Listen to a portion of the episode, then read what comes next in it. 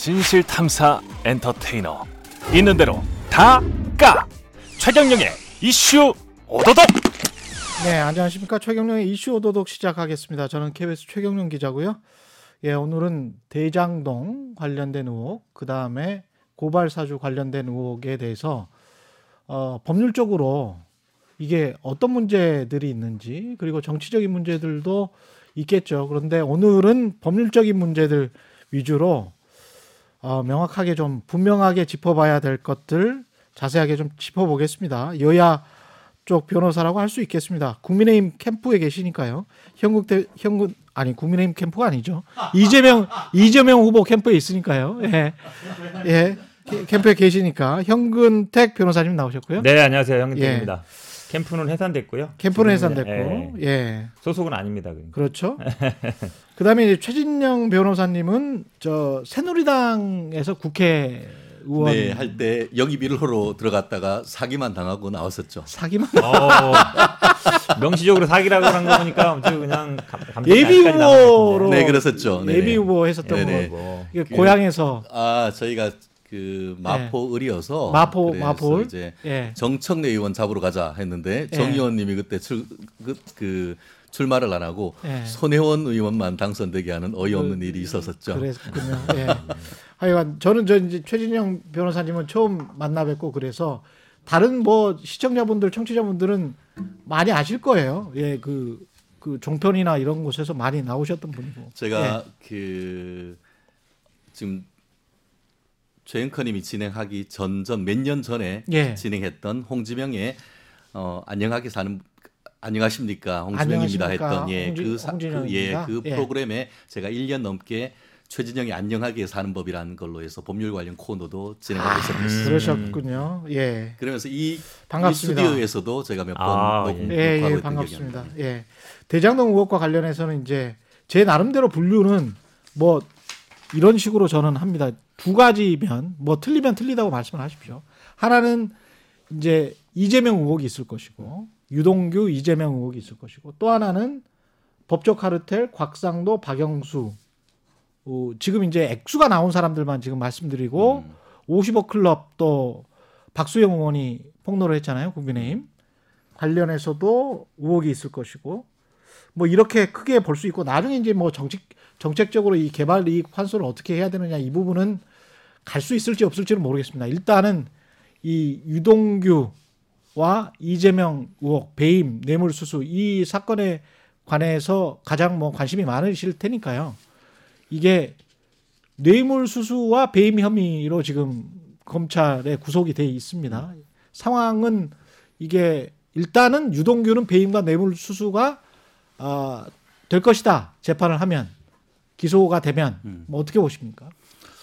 어, 예, 저부터 말씀드리죠. 예. 어, 뇌물죄는 이른바 대향범이라고 합니다. 한마디로 준 사람이 있고 받은 사람이 있는 것이죠. 결국 그 돈을 지금 받았다고 하는 유동규, 그러니까 그 성남 도시개발공사 사장 직무 대행으로서 실질적으로 이 계획 자체를 그 집행했다라고 하는 분이 지금 예전에 이제 한 5억 원 정도를 받았고 700억 정도를 추가적으로 받기로 약속했다라는 건데요. 아시다시피 지금 우리나라 현재 뇌물죄 같은 경우에는 요구, 수수, 약속 이것들이 다 처벌이 되는 것입니다.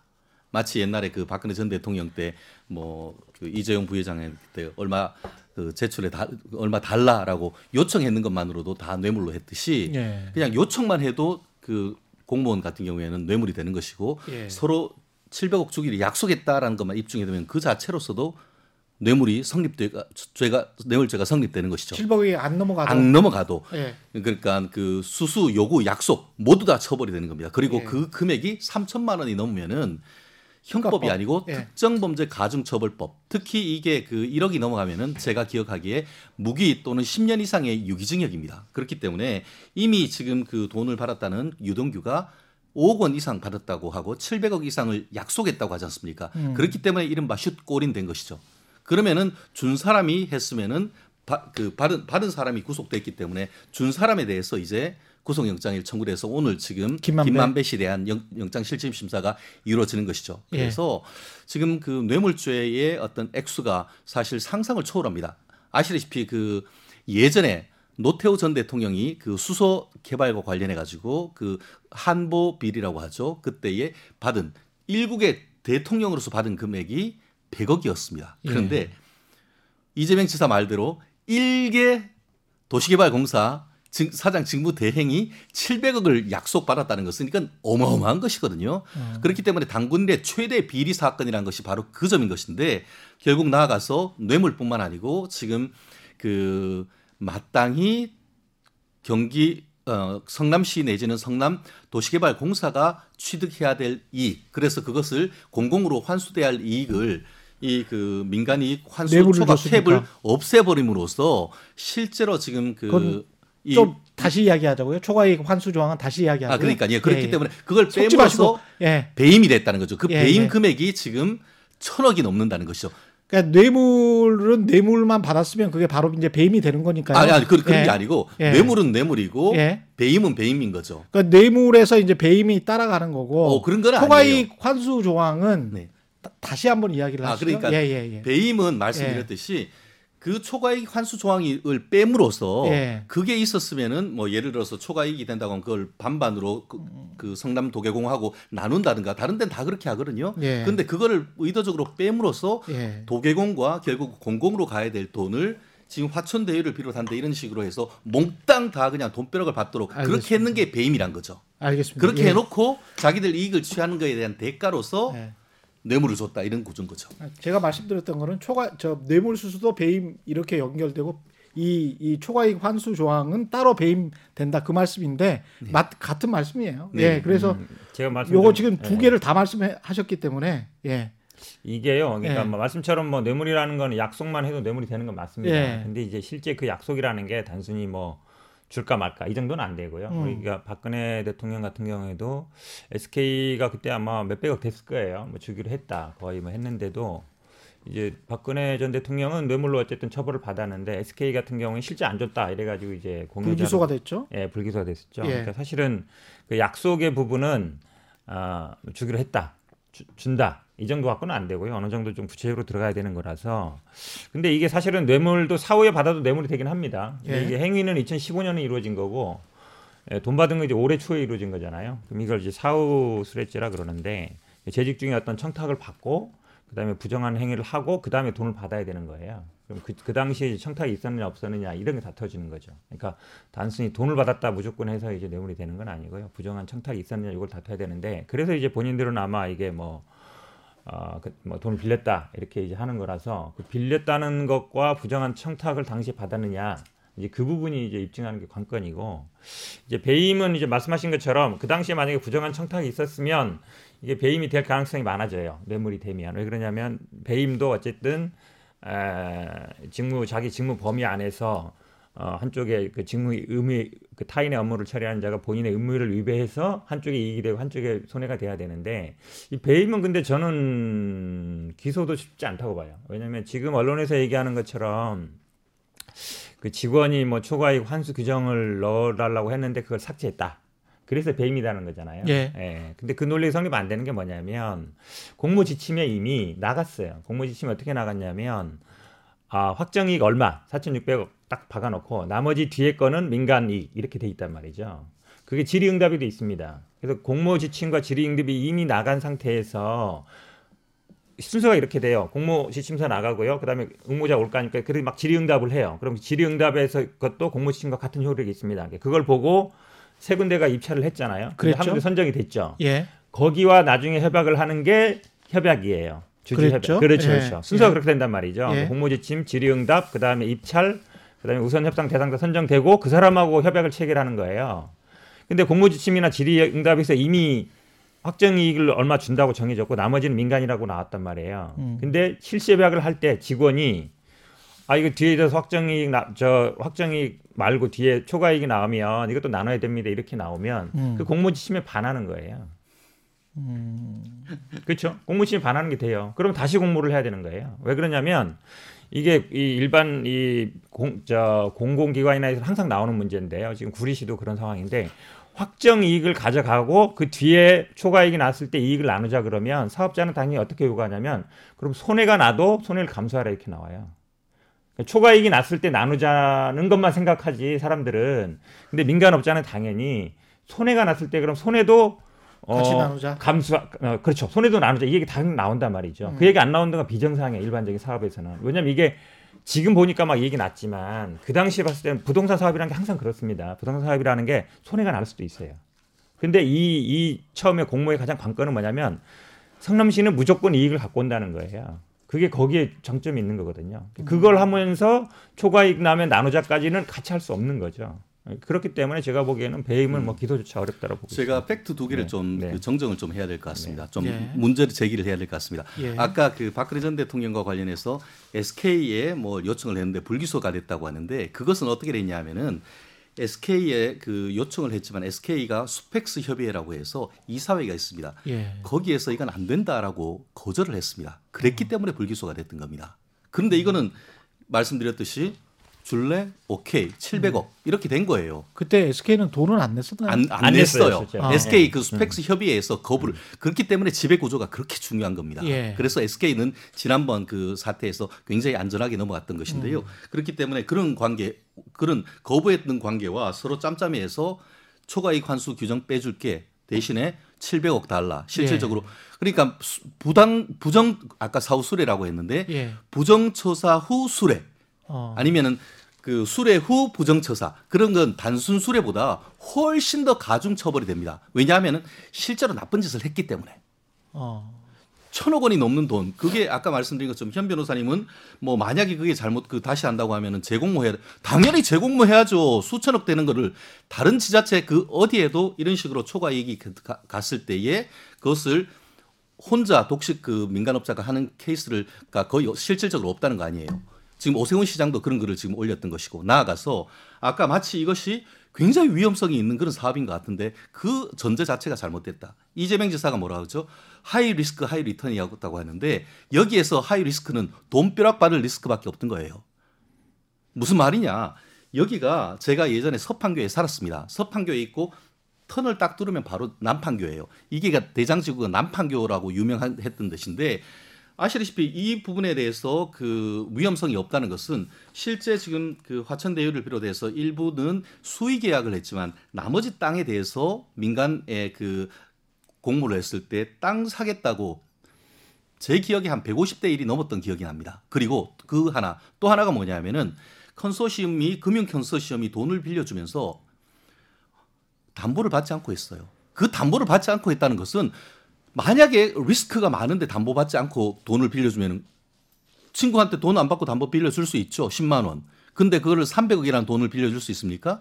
그렇게 하면 그 자체가 배임이에요. 그런데 그럼에도 불구하고 배임이 안 됐던 이유는 뭐냐면 그 사업 자체가 손해 볼 가능성은 거의 제로이고 실질적으로 이익 볼 가능성이 있었기 때문에 그랬던 것이고 실제로 그 금융기관 내에도 업무 보고에 보면은 이 사업은 실질적인 그 리스크가 없었다라고 해서 이 금융기관 내에 보고서도 있고 성남시 보고서도 있는 것으로 알고 있습니다. 그렇기 때문에 이 사업을 두고 리스크가 높았네, 뭐네 하는 것은 어느 도단이고 그렇기 때문에 초과이익 환수제를 실무자가 넣자고 했던 것은 바로 그런 포인트인데 그럼에도 불구하고 그 보고서를 올리니까 7시간 만에 그, 그 빼라라는 지시를 이 유동규 지금 본부장이 했다라는 언론 보도를 나오는 것을 보면은 그런 배경에서 유동규 본부장이 구속영장 사실 늦게 나올 거라 생각했는데 생각보다 일찍 영장이 나왔지 않습니까? 예. 법원이 그렇게 영장을 빨리 그 발부한 배경도 그와 같은 것과 상당히 관련이 깊다고 저는 봅니다.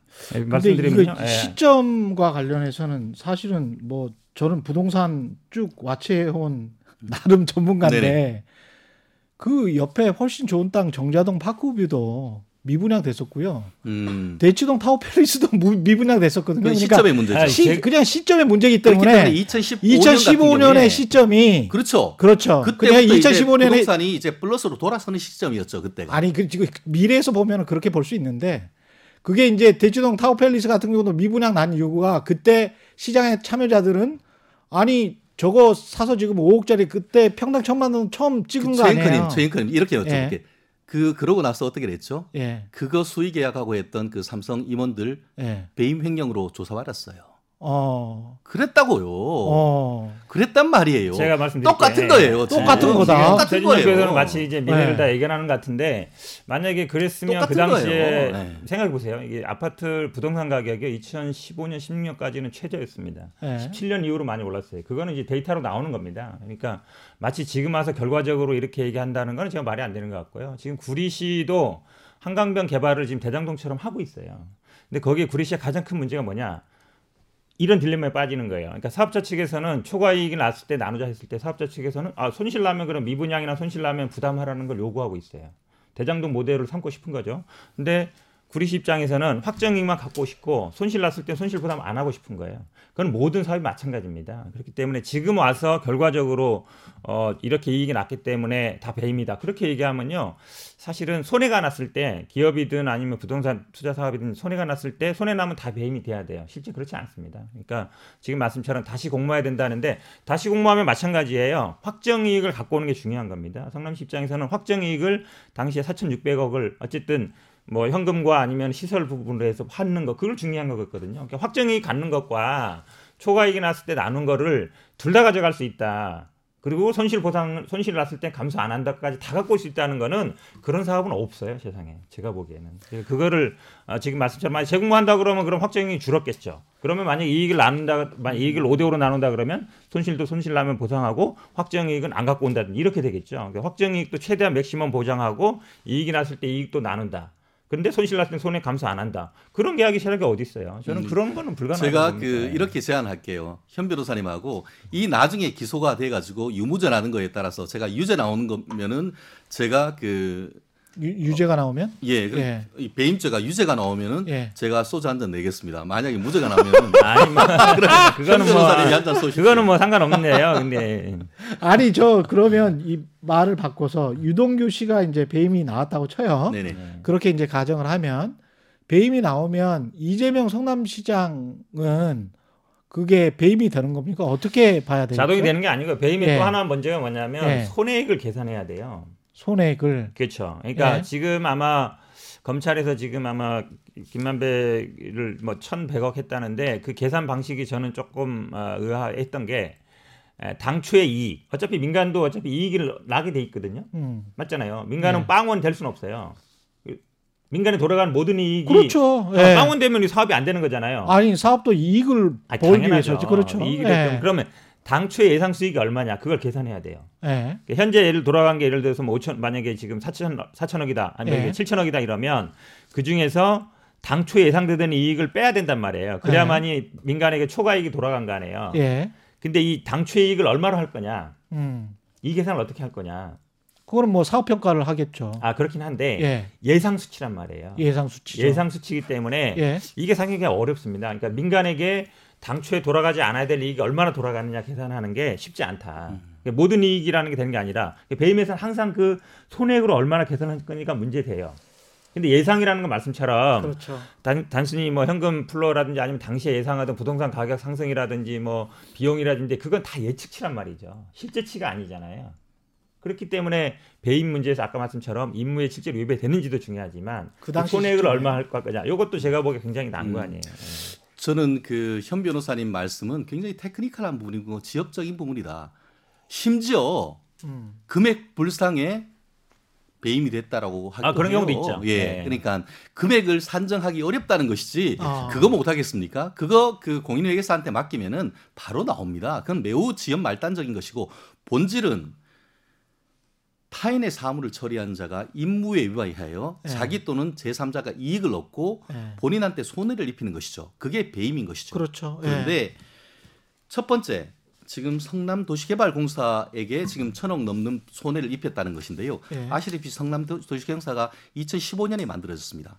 왜 만들어졌죠? 예. 요그 그 전까지만 해도 그어그 시설 관리 공단이었어요. 그런데 이 대장동 공사에서 도시계획법에 의해서 수용권을 갖기 위해서 공사가 되면 수용권을 갖게 돼요. 그래서 이 사업을 하기 위해서 100% 성남시에서 출자해서 도계공을 만들었습니다. 맞죠?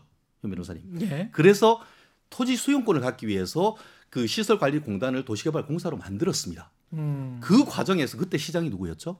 이재명 시장님이었어요. 예. 그리고 도시공사를 만들어서 시장 저기 사장을 앉혔는데 어떤 이유였는지 사장이 사직을 하고 나갔고 그때 성남시의 그 시장 되는 것을 도와서 성남시에 들어가서 시설관리공단의 정책본부장입니까? 본부장을 하고 있던 분을 이 그 도시개발공사의 그 사장 직무 대행으로 얹혔던 거 아닙니까? 예. 그렇게 되니까 이 부분에서 그 법적으로 굉장히 문제되는 게 만약에 만약에 그때의 도시개발공사의 사장님이 있었다고 하면은 그게 방패막이 돼 가지고 이재명 지사로 가는 한, 한 번의 어떤 그 쉴드가 될 겁니다. 그런데 이번 같은 경우 어떻게 됐냐면은 도계공이 있고 거기에 사장이 없는 상태에서 사장 직무대행이라고 해서 지금 유동규 도장이 있는데 그 옆에 지금 벌써 뭐 서류가 나오고 있습니다만 바로 도장에 이재명 지사 도장이 있다는 거예요. 예. 이재명 도, 그 성남시장 도장이 그리고 같이 있다? 그렇죠. 예. 결국 도장이 곧 책임이거든요. 예. 그 계획서를 그대로 실행할지에 대한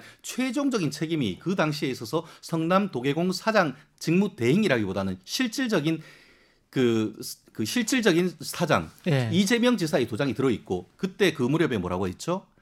100만 원짜리 보도블록 가는 것도 내 승인 없이는 안 된다고 했는데 예. 이렇게 수천억 사업 특히 지금 본인 같은 경우에는 어떻죠? 이 대장동 사업을 지금 그 성남 시내에 보면은 1공단이라고 지금 비어 있는 땅이 있습니다.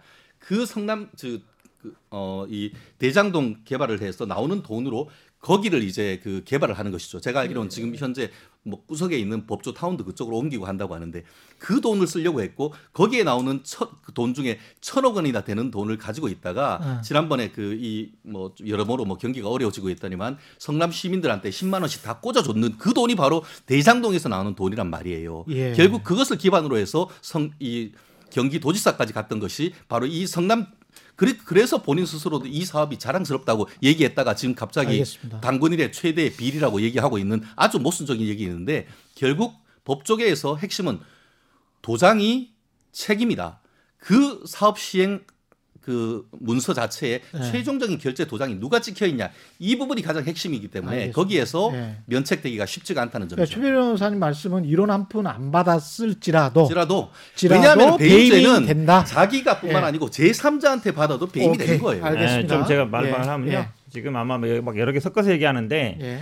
그 언론에 난 그 뭐 이재명 지사 도장이라는 거는 이 공모와 관련되거나 뭐 이건 서류는 아니에요. 다른 서류예요. 왜냐하면 공모라든지 사업자 선정은 도시공사에서 한 거거든요. 음. 그래서 이 배임죄에서 이 타인의 사무 처리하는 자, 그 서무 사무를 처리하는 자에서는 도시공사가 해당되는 거예요. 예. 기본적으로 성남시가 사업자 선정한 게 아니잖아요. 도시공사랑 성남시랑 MOU를 맺어서 이렇게 맺고 그 계획에 따라 가지고 한 거기 때문에 지금 언론에 나오는 서류의 도장은 다른 서류다라고 말씀드리고 지금 자꾸 또또 이걸로 뭐 배당했다는데요. 이 배당 사실 돈 들어오고 나한 거는 다 은수미 시장 때예요. 이재명 시장 때 한 게 아니고. 그래서 그, 예, 시, 그 서류 좀 말씀드리잖아요. 그러니까 거예요. 지금 그. 그 돈으로 배당했다는. 얘기가 나 그래서 참네. 말이 안 된다는 거예요. 이건 이 결, 의사 결정은 예. 은수미 시장 때 한 거다. 예. 실제 돈이 들어온 거는 예. 그것 때문에 이재명 시장이 뭐, 뭐 했다는 건 말이 안 그래서 되는 그거 것이고요. 하고 도, 도지사 돼서 가셨잖아요. 아 이걸로 배당한 게 아니라니까요. 배당금이나 들어온 그러니까 거는 서류 좀 은수미 시장. 들어온 거라니까 그 도장이 되는 누가 거. 돼- 아니, 그 도장이라는 서류 서류는. 무슨 서류를? 말씀하시는 그러니까 이, 서류예요. 이 계획 서류 아, 계획 서류. 왜 계획 서류 지금 계획 서류 내라고 해서 지금 네. 성남 시의회에서 지금 국민의힘 의원들이 네. 행정 사무 감사를 하자고 하면서 이 사업과 관련된 서류 내라고 하니까 민주당 그 의원들이 기각시켜 버렸잖아요. 그리고 지금 그 국회에서 가가지고 성남시하고 네. 경기도지사한테 가 경기도에 가서 관련되는 이 서류 내달라고 하니까 어. 어, 이거 뭐 국가 사무가 아니고 자치 사무여서 우리가 못 내준대 하면서 결국 지금 뭐죠? 이재명 지사는 사퇴도 대- 지사 사퇴도 안 하면서 그 우리 국정감사하는데 나간다고 하죠. 예. 나가는 거 좋다. 나 나도 재판에 나갈 수는 있어. 근데 왜 관련된 서류는 안 내죠? 서류 들고 가야죠. 그래서 미리 들고 가서 봐라 내가 이렇게 떳떳하게 했다라고 보여줘야죠. 예. 그렇게 하는 절차를 거쳐야 그런 서류 검증 절차를 거쳐야 정말 여기에 비리가 없는지 국민들은 알 수 있는 근거를 제공해야 되는 것이지 예. 서류는 단 하나도 지금 제대로 의미 있는 걸 제공하지 않고 나는 당당하게 나가가지고 국민들 앞에 뭐라 뭐라 얘기한다는 말을 누가 믿느냐는 거예요. 제가 좀 반박할게요.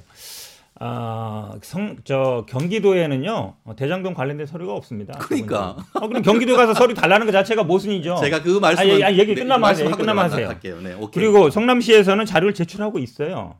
국가 저 국감을 위해서 예. 절을 내라고 했을 때 내고 있거든요. 예. 수십 건 냈다고 하고 있습니다. 음. 그리고 성남시 자체에서 지금 뭐 의회 문제는 사실 이게 성남시 자체에서 따질 수 없는 게 지금 성남시 전 의장이라든지 의원들한테도 갔다는 말이 있잖아요. 근데 물론 그 현, 현직 의원은 아닐 수는 있어요. 예. 근데 어쨌든 이해 당사자들이에요. 그래서 성남시 음. 의회에서 자체 다루는 건 저는 옳지 않다고 봐요. 이미 수사 중인 사안이고. 어. 그리고 지금 말씀드린 아마 그래 이게 경기도에 가서 이제 자료 요청 대장동 얘기하니까 어 경기도에 없다 이러니까 이제 뭐 이제 휴가 간 거 얘기하는 것 같은데 휴가 문제는요 나중에 다 밝힐 수 있는 내용이고 휴, 아니 휴가 문- 처리는 사실은 어찌 보면 자치사무에 해당되는 거예요. 예. 그걸 문제 삼는 건 제가 보기 안 맞다. 그리고 경기도에 가서 왜 특검 얘기하고 왜 경기도에 가서 대장동 서류를 달라 그래요? 나는 그거 자체가 말이 안 된다고. 제가 봐요. 그 얘기에 대해서 네. 반박을 하죠. 그건 실부를 모르기 때문입니다. 무슨 말씀이냐? 뭘 몰라요? 성남시에 있는 거 다 아는데. 그러니까 예를 들어서 그런 겁니다. 예. 우리가 국회의원이 예를 들어서 그 국민은행, 하나은행에 무슨 자료를 요청할 때 그 은행에 요청하는 것 같아요? 아니에요. 그 감독기관인 금융감독원 같은데 요청을 하면은 금융감독기관이 밑에 그 한테에서 실무적으로 해서 보내오라고 해서 그쪽으로 받습니다. 이 또한 마찬가지입니다. 경기도의 산하에 그 지자체가 있기 때문에 경기도에 요청을 하면은 산하기관에 요청을 해서 조례를 받아서 국회로 보냅니다. 그게 기본적인 이 그 국정감사를 할때 돌아가는 구조입니다. 왜냐하면은 성남시 가 자체적으로 다 돌아갑니까? 물론 대장동 해가지고 천억씩 나오니까 그걸로 상당수 돌아가겠죠. 하지만 국가에서도 돈이 나오는 것이고 상급 지자 자치단체인 그 경기도에서 돈이 다 나가는 겁니다. 그렇기 때문에 그런 부분에 대한 그 감사나 이런 부분이 있어서 국회가 성남 저 경기도 지사로 경기도에 요청을 하면은 경기도는 협조 요청을 해서 각 지방자치단체부터 자료를 수집해서 국회로 보내는 겁니다. 아마 국회의원 하신 분들이라고 하면 이것을 알고 이런 부분에 대해서 지금 박수영 의원 같은 경우에도 본인 페이스북에 그러한 구조를 올린 겁니다. 그렇기 때문에 그 지금 그 성남 그 지금 어 이재명? 지사가 지금 네. 왜 엉뚱한 데 가서 얘기를 하느냐라고 네. 하는 것에 대한 반박이 바로 그러한 제도적인 장치 이른바 구- 이재명 지사가 국회의원 영선이어서 그렇다는 비냐, 비아냥이 나오는 게 바로 그 포인트인 거죠. 말이 안 되는 게요. 성남시에 직접 요청을 해서 성남시에 제출하고 있거든요. 그러니까 일반적으로 물론 뭐 국가 사무라든지 이런 거에 대해서는 기본적으로 뭐 지위를 받을 수 있어요. 경기도가 뭐 상, 상급이라고 볼 수 있는데 이거는 기본적으로 성남시의 고유한 업무였거든요. 예. 성남시 요청하는 게 맞아요. 경기도 예. 요청하는 거는 정치적인 행위일 뿐이에요. 제가 예. 보기에는 뭐, 뭐 자료가 없는데 어떻게 내요? 지금 말씀처럼 요청해라 그러면 아니 경기도 가서 요청하면 거기서 다시 요청하나 성남시 직접 요청하나 뭐가 달라요? 지금 말씀처럼 민간 영역 같은 경우에는 직접 할 수 없기 때문에 그렇게 뭐 공공기관을 통하는 거고 금감원이나 통하는 거고 금융위원회 통하는 거고 직접 없으니까. 근데 성남시는 지방 자치단체잖아요. 자치단체가 이런 자료실에 당연히 응할 수 있기 때문에 제가 보기엔 그냥 정치적인 쇼라고 보여요. 보여주기 위한. 알겠습니다. 예. 너무 저 말씀들이 이제 격화가 돼서 제가 사실은 듣고 싶은 내용이나 우리 청취자들이 듣고 싶은 내용은 좀 전문적인 법률적인 음, 내용들 좋습니다. 두, 분- 두 분이. 이제 네, 네. 네. 변호사시기 때문에 그 관련해서 이제 이재명 유동규에 관한 내용, 그 다음에 핵심적인 배임에 관한 내용은 어느 정도 정리가 된 것 같고요. 두 분이 저 찬반이 있는 것 같고 법적 카르텔과 관련해서는 어떻게 보시는지 궁금한데 이런 한 푼도 안 받은 사람이 배임도 될 수가 있는데 50억 원을 받은 사람은 처벌을 안 받을 수도 있을 것 같더라고요. 지- 저도 이렇게 주- 이렇게 법률적인 지식이 조금 이- 있는 상황에서는 아, 이 처벌 안 받을 수도 있겠다. 이게 뭐냐면 예. 이제 50억도 지금 아마 김만배 그 영장은 뭐 언론의 보도에 의하면 이제 뇌물로 보고 있는데 예. 뇌물이라는 게 뭔가 이제 직무 범위에 들어와야 되고 대가 관계 있어야 되잖아요. 예. 그러니까 뭐 검찰에서 지금 잡은 거는 그 곽상도 의원이 그 당시 이제 문화재 문제 해결 왜냐면 이제 사, 개발 사업을 하면 문화재나 아니면 희귀동물 뭐 이렇게 나왔을 때 항상 문제거든요. 그걸 이제 처리 그러니까 페이스북에 올렸잖아요. 그걸 해결했다. 그러면 이제 그게 정당하게 해결했는지 아니면 문화재를 어떻게 했는지 이제 그 부분이 대가관계 입증이 돼야 되는데 그 당시 아마 뭐 자료 요청도 많이 했다고 하니까 근데 이제 그걸 입증을 해야 되잖아요. 그렇죠. 예, 입증을 예. 해야 되는데 사실 또 국회의원의 업무에 들어와요. 그런 그렇죠. 할수 있잖아요. 예. 그러니까 그 부당하게 어떤 압력을 행사하든지 아니면 그걸 저 했어야 되는데 사실은 그 문화재라든지 아니면 그런 희귀 동물이 나오는 게 명확하지가 않아요. 그렇죠. 또렷하게 예를 들어서 있는 거를 뭐 없애버렸다든지 아니면 모르겠지만 나왔는데 이게 뭐 구석기 시대 유물인지 아니면 그 보- 범위를 사실은 어떻게 하는지 명확하지 않아서 모호한 것 같아요. 그렇죠. 예. 그리고 형식은 퇴직금 형식으로 했잖아요. 예. 뭐 고- 성과금이든 그러니까 퇴직금이든 성과금이 또 뭐 얼마를 넘으면은 안 되고 얼마 아- 안 넘으면 안 되고 그 기준이 없어요. 우리가 예를 들어서 CEO 같은 생각해 보세요. 퇴직금 많이 나 성과금 나갈 때 수백억씩 받는 사람도 있거든요. 그렇죠. 어, 예. 뭐 옵션으로 받는 사람도 있고 그렇기 때문에 사실은 이것도 모든 국민들이 보기에는 어, 너무 많다, 부당하다, 대가관계 분명히 있을 거라 생각하지만 입증하는 게 만만치 않은 문제 맞아요. 예. 그 부분과 관련해서는 오늘 법원이 어떻게 판단하는지에 대해서 지금 나올 겁니다. 음. 아시다시피 지금 김만배 씨에 대해서 오늘 영장 실질 심사가 있다 보니까 예. 그 중에 하나가 그 곽상도 어, 의원 아들에 대한 50억인데요. 예. 말씀하신 것처럼 뇌물은 직무 관련성이 필요합니다. 핵심이 직무 관련성이죠. 예. 어, 그런데 과연 이게 직무 관련성이 있을지에 대해서 어. 만약에 직무 그러니까 결국 그 어, 과연 그 범죄에 대한 소명이 있다고 볼 것인지 음. 그러니까 다른 거는 직무 관련성 뭐 어떤 어떤 범죄에 대해서는 소명이 있고 어 증거인멸 또는 조주 우려가 있기 때문- 때문에 그 영장 발부한다라고 하면서도 어떤 어떠한 죄명에 대해서는 소명이 부족하고 이러면 그때부터는 이제 검찰에서 이제 불똥이 떨어지는 거죠. 그러니까 그 증거 관련성에서 더 봐야 되는데 저는 물론 곽상도 의원에 대해서도 저도 이제 페이스북에 바로 올렸습니다. 여야 불문하고 고위직의 직무 관련 이 뇌물 의혹이 있는 사람들은 철저하게 수사를 해야 된다라고 저, 저도 여전히 생각을 하고 있고 그런 점에서 어쨌든 곽상도 의원이 스스로 이제 그 의원직 사퇴 선언을 했던 것에 대해서는 나름대로 정치적인 책임을 졌다. 이제는 법적 책임을 질지는 검찰이 그 해야 될 부분이라고 할 수 있으면 뭐 특검까지 가야 된다고 저는 보고요. 근데 오히려 그것보다 더 문제는 뭐냐면 권순일 전 대법관입니다. 잠깐만요. 권순일 대법관 거기도 잠깐만. 50억이라는 얘기가 나오기 때문에 그런 아니, 것이죠. 그 50억의 클럽을 권순일뿐만이 아니고 지금 현재 사실은 더 구체적으로 나온 사람은 박영수예요. 아, 박영수도 마찬가지입니다. 예, 권순일은 사실은 뭐가 안 나왔잖아요. 숫자가 안 나왔고 50억 클럽은 박수영 아니, 의원이 50억이 잠깐만요. 예. 잠깐만요.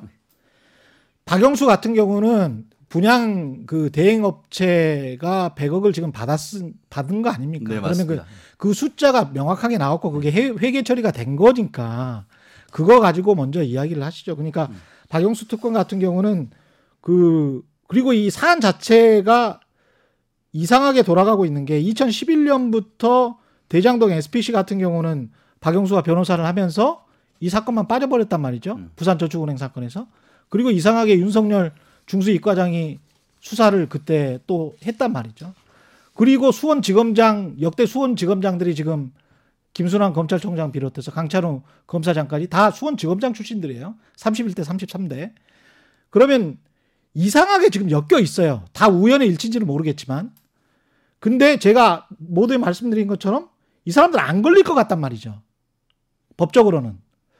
근데 제 그 박용진 의원이 이야기한 것처럼 그 뭐 이선호 씨랄지 김용균 씨랄지 산재 버선급으로 1억도 못 받고 1억 안팎 받고 사람이 죽었는데 고문값으로 수억 원을 받고 수십억 원을 받고 이게 또 처벌도 안 받고 그래서 이거는 이런 식의 법이 이게 말이 됩니까 이게 제가- 저는 예. 그렇기 때문에 예. 이건 예. 제가 말씀 그렇기 하세요. 때문에 철저하게 예. 봐야 된다는 겁니다. 그렇기 때문에 그것이 수뢰 후 그러니까 부정처사 후 수뢰죄인지 이건 반드시 밝혀야 되는 거예요. 오, 바로 그거예요. 밝혀집니까? 그러니까 수- 그렇기 때문에 특검 하자는 거 아닙니까? 검찰한테 검찰을 이거 맡겨 놓을 수 있겠습니까? 아니 아니 특검을 했는데 박영수 특검 같은 사람이 돈, 아니 돈 받는 것 그럼 딴 같은데 지금. 그러면 그럼 대신에 저 얼마 전에 같은 경우에는 저 예. 드루킹 특검 해가지고 다 밝혔지 않습니까?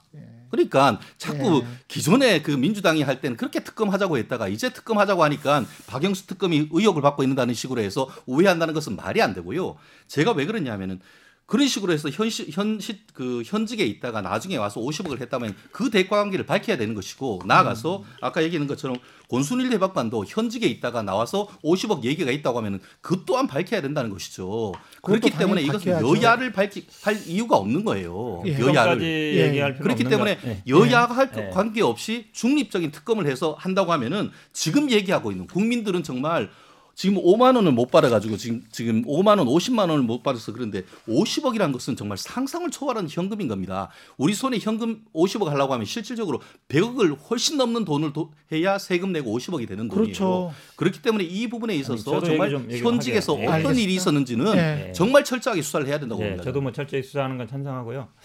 근데 이 수사에서 가장 중요한 게 뭐냐면 돈이에요, 돈. 이거는 사실은 들어온 돈하고 나간 돈만 보면 돼요.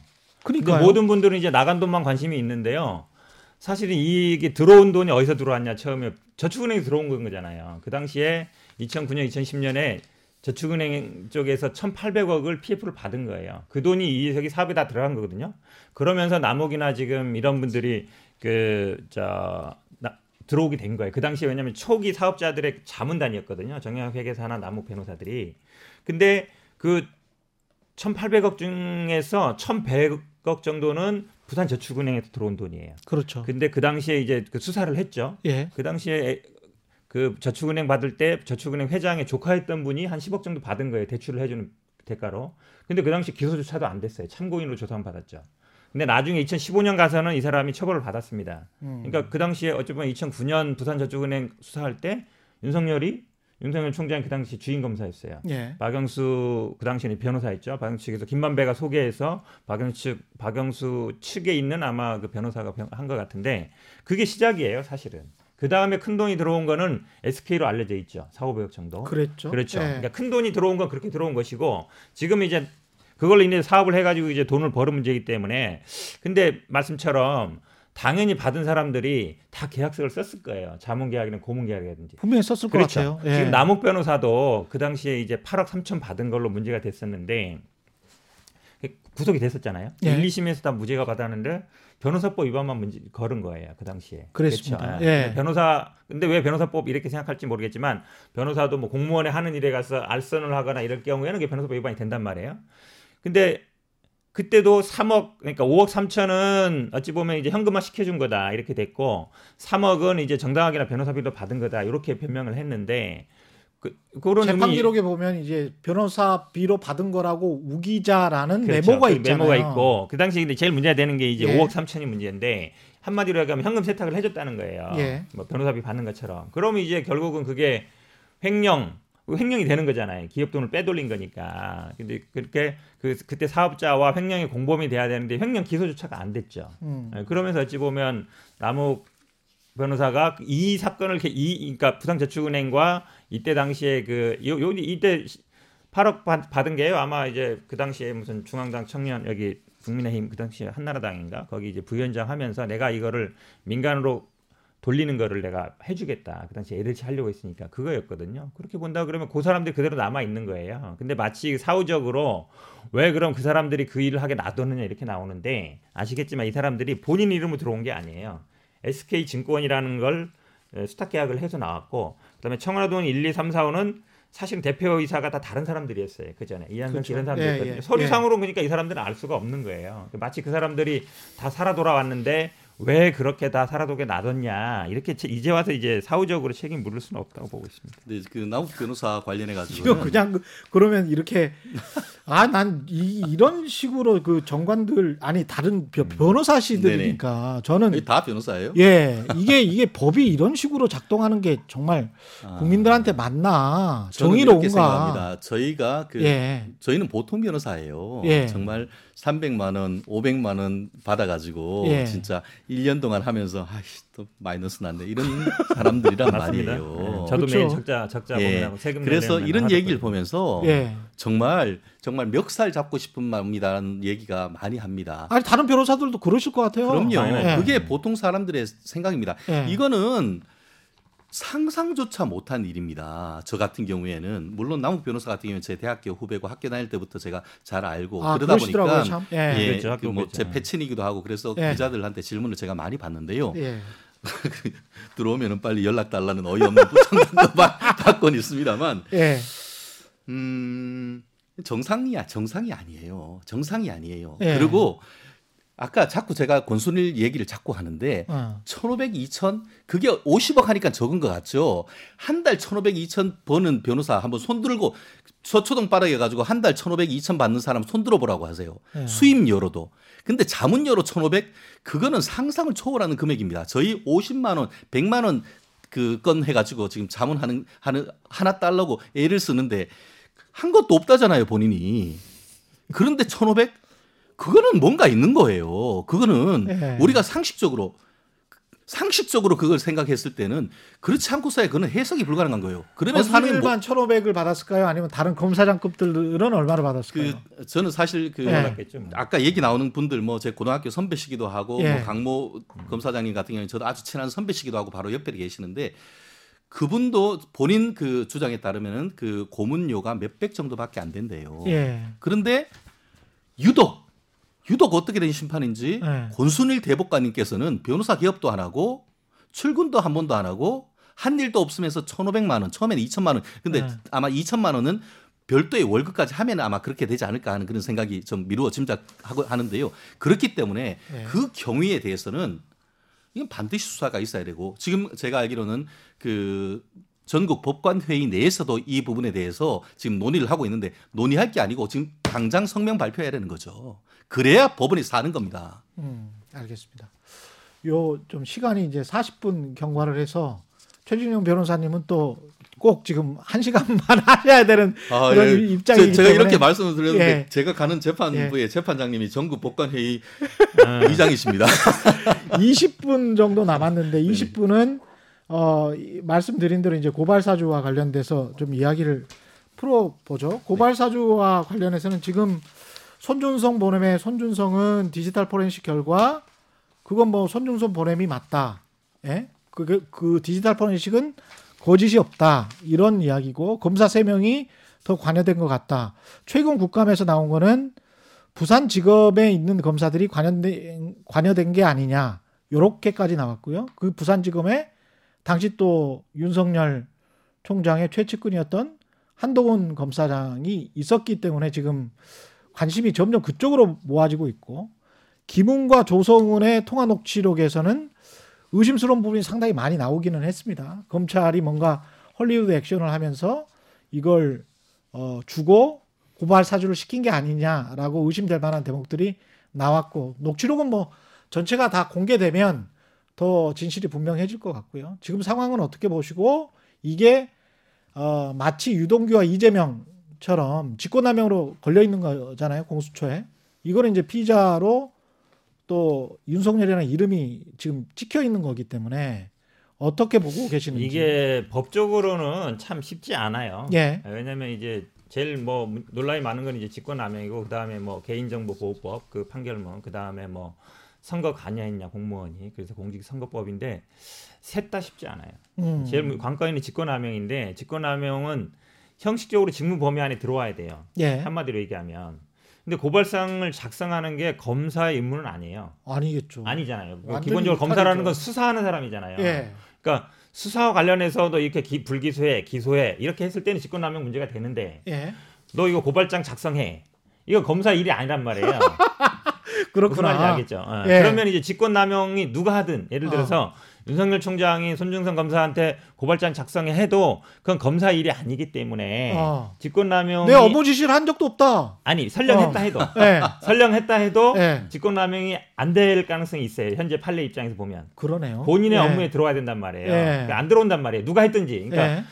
검사가 그러니까 손준성 검사가 작성했다 해도 예. 그게 직권남용은 아니고 시켜서 했다 해도 아니고 윤석열도 아니고 모두 다 아 그렇게 되는 예, 거예요? 그렇게 되는 거고 아. 사실은 이제 법적으로 걸리는 건 이제 개인정보보호법이나 아니면은 그 공무상 비밀 누설인데 어. 그 실명 판결문이 사실은 물론 이제 아마 그 킥스에 들어가서 나온 것 같긴 한데 그게 이제 절 수는 있지만 공무상 비밀이냐 이게 예. 또그 문제가 될 수 있어요. 개인 정보는 걸릴 것 같아요. 왜냐하면 뭐 거기에 어쨌든 자기의 뭐 주민번호도 있고 판결문도 있지만, 근데 공무상 비밀이라는 거는 판결문은 사실은 공개가 원칙이거든요. 음. 비실명으로도 다 공개를 해줘요. 예.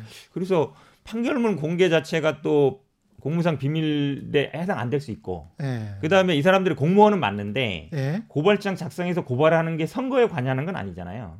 음. 공직 그렇잖아요. 그렇죠. 예, 물론 이제 선거에 의도는 있다고 봐요. 왜냐하면 총선 직전이고 예. 이걸 해서 국민의힘 줬으니까 국민의힘이 이렇게 고발하는 형식이 되긴 했지만 예. 선거라는 건 보통 누구를 떨어뜨리거나 당선시키게 하는 거기 때문에 어. 이 고발로 누구를 떨어뜨리게 하려고 한 거 아니거든요. 당선시키려고 한 게 아니고 그냥 냉정히 따져 보면 그걸로 별로 법적, 법률적으로는 아무런 법적으로는 별로. 손준성이건 김웅이건 아무런 네, 마찬가지. 그래서 김기현 어, 원내대표가 그런 이야기를 한 겁니까? 법률적으로는 아니 의미가 모르죠. 없다. 모르긴 한데 어쨌든 이제 현행법적으로는 걸릴 게 네. 별로 없어요. 정치적 논란이 당연히 되겠죠. 정치적으로는 네. 큰 논란이지만 네. 그러면 왜 공수처장은 헌정질서의 중대한 사건이라고 한 거죠?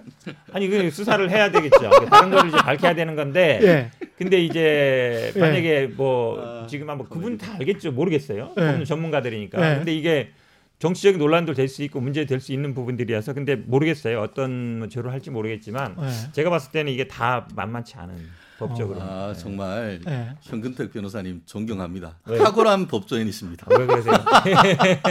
아, 그거 다 알고 있잖아요. 모르는 사람 있어요? 예. 예, 그렇습니다. 그래서 예. 제가 이그 시작할 때 예. 앞에 대장동 사건은 참 큰 문제지만 음. 지금 이게 고발 사주에 그게 무슨 문제가 됩니까라고 법률적으로. 제가 처음에 예, 법률적으로 그게 바로 그 문제인 거거든요. 그리고 그러네. 고발 플러스 사주잖아요. 예. 고발을 했는 건 맞지만 고발은 했는 거는 누가 했느냐를 두고 지금 검사가 누가 했네 얘기하는데 핵심은 지금 정치적 쟁점은 사주에 있지 않습니까? 누가 사주했다는 거죠? 윤석열 전 총장이 고발하라고 사주했다는 건데 그 사주 의혹 중에 뭐 하나 나온 게 있습니까? 그것 관련해 가지고 좀 전에 그 최경영 앵커님은 이게 그 거기에서 윤석열 이름이 뭐 나왔다 이런 얘기를 하는데 그거 관련해서 팩트를 제가 좀 말씀드리고 싶은데요. 윤석열 이름이 나왔다는 이야기 안 아까 했어요. 좀 언, 언뜻 그런 얘기 아니야 그런 이야기 아, 안, 안 했어요. 했습니까? 예. 왜 그런 말씀하냐면은 예. 그 지난번에 그, 그 검찰에서 수사 결과를 발표하면서 그거를 이제 공수처를 보내면서 예. 손준성 검사가의 관여 사실이 확인됐다는 취지로 해서 하면서 보냈어요. 그런데 예. 그러면서 검, 그 기자들이 물었어요. 좀 더 구체적인 게 뭐 나온 게 있습니까? 예, 예. 뭐 손준성 보냄 그거 외에 있는 거 하나도 없던 거예요. 결국 기존에 있던 거를 그냥 표현을 손준성 검사가 마치 관여해가지고 했는 것과 확인된 것처럼 해서 보낸 것일 뿐인 것이지 네. 실질적으로 그것이 손준성이 보냈 그 손준성이 실질적으로 관여했다 아니면 그걸 자백했다 이런 것도 전혀 없는 거예요. 그리고 나아가서 또 하나 그래서 그게 그 선택적 그 어떻게 보면은 그 공개를 했다. 공고 준칙을 그 검찰이 어겼다는 그런 논란이 계속 보도에 나왔던 것이고 또 하나 아까 얘기한 것처럼 녹취록이 재, 재생이 됐다라고 얘기를 했을 때에 MBC 같은 경우에는 거기에서 윤석열이라는 이름을 따옴표 해가지고 내- 그 실질적으로 냈단 말이에요. 그런데 같은 그 파일을 봤던 지금 말씀하시는 건 윤석열이 시킨 게 되는 거니까와 그러니까 검찰이 시킨 시, 관련해서 검찰이 시킨 게 되니까 그렇죠, 예, 그렇죠. 예. 그거를 예. MBC는 예. 윤석열이라고 표현을 했고 예, 예. SBS는 검찰이라고 표현을 했단 말이에요. 예, 예, 예. 그렇기 때문에 그것도 지금 저는 안 들어봐서 모르긴 합니다. 그렇지만 예, 예. 만약에 SBS를 비롯해서 다른 그 언론이 거기에 정말 윤석열이라는 이름이 나왔으면은 네. 그걸 윤석열이라는 그 보도를 안 했겠습니까? 예. 그렇다는 점에서 예. 만약에 거기에 윤석열이라는 이름이 있었다고 하면은 그러면은 뭐 윤석열 총장에 대한 사주 의혹으로 한 발쯤 다가 나갈 수가 있겠지만 예. 거기에 윤석열이라는 이름이 없음에도 불구하고 MBC가 의도적으로 거기에 MB 어 저기 윤석열이라는 이름을 넣었다고 하면 그거는 MBC가 책임져야 될 겁니다. 알겠습니다. 근데, 아, 근데- 제가 좀 예. 상식적으로 좀 납득이 안 가는 거는 공무원의 정치적 중립성은 헌법에 규정이 돼 있고 네. 그 헌정질서의 중대한 사건이라고 하는 거는 이게 이제 김진우 공수처장은 이제 헌법재판소 출신이니까 네. 음, 그렇죠. 그런 측면에서 봤을 때는 아니 검사가 가령 이제 기자가 우리 같은 KBS 기자 공영방송의 기자도 근데 이제 회사잖아요 솔직히 말해서는. 뭐막 이렇게 썼어요 어떤 사건에 관해서. 막 써가지고 어떤 특정 정당에 줬어요. 야 이렇게 해서 고발을 하면 선거 때 당신들한테 유리할 거야. 또는 어떻게 될 거야 그 기자 아마 파면될 걸요 그렇죠. 당연하죠. 결국 그, 예. 그 맞습니다. 그 말씀 맞습니다. 그렇기 때문에 예. 만약에 앞에 한다고 하면. 탄핵하면 되는 거예요. 예, 예. 제가 조금 이거는 공수처장은 수사를 하는 거예요. 예. 탄핵하면 되는 거예요. 형사 그 행정적으로 징계하면 되는 거예요. 검사를 그러냐면 거죠 예. 아 이게 단순히 이제 뭐 아까 법적 문제는 어렵다 해서 이게 문제가 없다는 건 아니고요. 예. 아시겠지만 실제로 이제 어쨌든 4월 고, 8일 고발장은 실제 고발이 이루어졌잖아요. 예. 이루어졌고 이제 4월 3일 고발장이 문제되는데 그 당시에 4월 3일에 어쨌든 피해자는 윤석열, 그다음 윤석열의 부인, 그다음 한동훈 이렇게 돼 있잖아요. 이게 무슨 내용인지 아시잖아요. 3월 말인가 4월 초에 이제 MBC가 그 채널에 보도했고 그러면서 그 채널에도 보면 윤석열 총장과 한동훈 사이에 수, 수많은 통화가 이루어지고 그 다음에 한동훈과 이 손준성 검사가 들어있는 단 그 텔방인가요? 뭐 톡방에서도 수많은 대화가 이루어졌단 말이죠. 그러면서 4월 3일 나온 거거든요. 그러니까 MBC 보도 이후에 서로 수많은 이견이 교화지고 피해자로 윤석열과 부인과 한동훈을 피해자로 해서 고발장 작성된 거기 때문에 이게 만약에 윤석열 총장이 관여된 게 나오면 굉장히 크죠. 말씀처럼 정치에 관여한 게 되잖아요, 바로. 그렇죠. 예, 정치에 관여한 게 되기 때문에 예. 형사 처벌 문제는 어, 뭐 어릴지 모르겠지만 어. 팩트를 밝힐 필요가 있죠. 그리고 대선 후보기 때문에. 그리고 검찰총장이었고 어찌 보면 저는 이미 이때부터 거의 국민의힘에 온 게 아닌가. 고발장 따라서 마음은 음. 그런 생각이 들어요. 결국은 왔잖아요. 지금 와서 대선 후보가 일로 뛰고 있기 때문에. 그러니까 공수처가 직권남용으로 누군가를 기소를 이제 누군가라는 거는 특정 검사를 기소를 한다고 하더라도 그게 윤석열까지 미치는 법률적인 파장은 없을 것이지만 정치적인 파장은 클 수 있다. 뭐 이런 말씀이시죠. 사실은 일반적으로는 검찰에서는 기소해요. 네. 음. 근데 지금 법원에서는 이 직권남용을 좀 좁게 보고 있거든요. 근데 사실은 예. 그 형식적 권한에 들어와야 되느냐 안 들어와야 되느냐에 논란이 많은 부분이에요. 예. 그것로 어찌 보면 그 논리로 해서 법원이 직권남용 범위를 줄이고 있는데 아까 말씀처럼 그러면 이제 자기 범위 그러니까 검사 검사는 수사와 관련된 거 아니면 직권남용 하나도 안 된다는 뜻이거든요.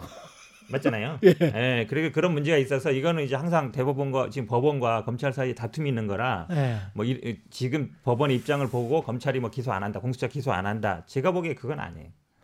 참 이게 법률과 정치와 또 우리 개인의 상식은 좀 약간씩 다른 측면이 있네요. 그 이게 이렇습니다. 그 사실 직권 남용을 강하게 하면은 예. 공무원들이 일 안 하겠어요? 일 하겠어요? 그러네요. 그렇기 또, 때문에 예. 대한민국 정부가 설립된 이후에 직권남용 유죄가 별로 없었습니다. 그러다가 이른바 국정농단 사건이 있으면서 검찰 그리고 특검이 주구장창 박근혜 정부 관련된 사람들을 직권남용으로 다 잡아넣은 거예요. 그래서 그 부분에 대해서 1심, 2심에 대해서 승복했는 사람들은 다 유죄 확정된 반면에 대법원까지 막 계속 끌고 갔던 분들은 대법원에서는 이게 정권이 바뀐 다음에 그 다음에 또 이번 정권 관련된 사람들이 기소되고 하면서 예. 이, 그 기존에 그 박근혜 정권에 대해서 유죄 파- 판결했던 부분을 점점 점점 점점 축소해 왔어요. 좀 전에 현근택 변호사님이 얘기 그랬죠. 직무 범위를 굉장히 좁혀왔다고 했잖아요. 예. 그렇게 해가지고 최근에는 용두사미가 된 거예요. 음. 실제로 그 어, 2016년, 17년, 18년 정도까지만 해도 하급심에서는 거의 다 직권 검찰이 기소하면은 다 유죄였어요. 근데 2019년, 20년, 21년 오면서는 웬만한 거는 다 무죄 나오는 케이스가 상당히 많아지는 거예요. 야, 이것도 그러다 보니까 최근에 진행되면서. 예, 예. 이런 문제가 또 생기는 거예요. 마치 조국 박형철 사건이 윤석열을 구할 수 있다는 뭐 이런 네, 것과 맞습니다. 비슷하네요. 그러니까 이재명 그 저기 그 공선법 위반 사건이 예. 그 오세훈 시장을 구했다는 얘기듯이 예. 그런 비슷한 얘기인 겁니다. 예. 아니, 오세훈 사건은 난 진짜 이해가 안 가는 게요. 실제 검찰은 거기에 갔을 가능성이 있다고. 아니, 그, 예. 아니 검찰이 예. 무슨 저 추측 보도하는 데가 아니잖아요. 예. 검찰이 그 판단을 해줘야 돼요. 예. 갔다 안 갔다. 어. 근데 갔을 것 같다. 어. 그렇긴 한데 토론회에서 의심의 여지가 없을 정도로 합리적 아니 왜 의심을 그러냐면 만큼 이재명 증거가 부족하다는 거예요. 이재명 지사 이 강제 입원 문제는 사실은 그 전에 많이 논란이 됐던 거잖아요. 예. 논란이 됐고 토론회에서 난 뭐 그런 적 없다 얘기한 건데 사실은 이번에 이 대장동 갔는지 안 갔는지 부분은 얼마나 논란이 됐어요. 이번에 처음 논란이 된 거잖아요. 근데 예. 검찰이 어뭐 간 것 같긴 한데 그게 네. 뭐 토론회에서 얘기한 거니까 뭐 중요한 거 아니, 뭐 별로 그렇게 핵심적인 게 아니다로 얘기하는 건 제가 보기에 검찰이 너무 정치권 눈치 보는 게 아닌가 생각해요. 간거 같다가 뭐예요? 간거 같다. 갔으면 갔고 안 갔으면 안 갔다니. 예. 두분 통해서 우리 시청자들은 법률적으로는 두 사건, 예, 고발사주 의혹과 대장동 의혹에 관해서 이제 조금은 정리가 됐다. 어디 가서 아는 척은 할 수 있다. 법률적으로 뭐 이 정도까지만 하겠습니다. 너무 감사합니다. 예. 네, 고맙습니다. 고맙습니다. 예. 현근택 최진영 변호사였습니다. 최경련 이슈 오도독 단단한 껍질에 쌓여 있는 궁금한 이슈를 들고 다음 시간에 다시 돌아오겠습니다. 고맙습니다.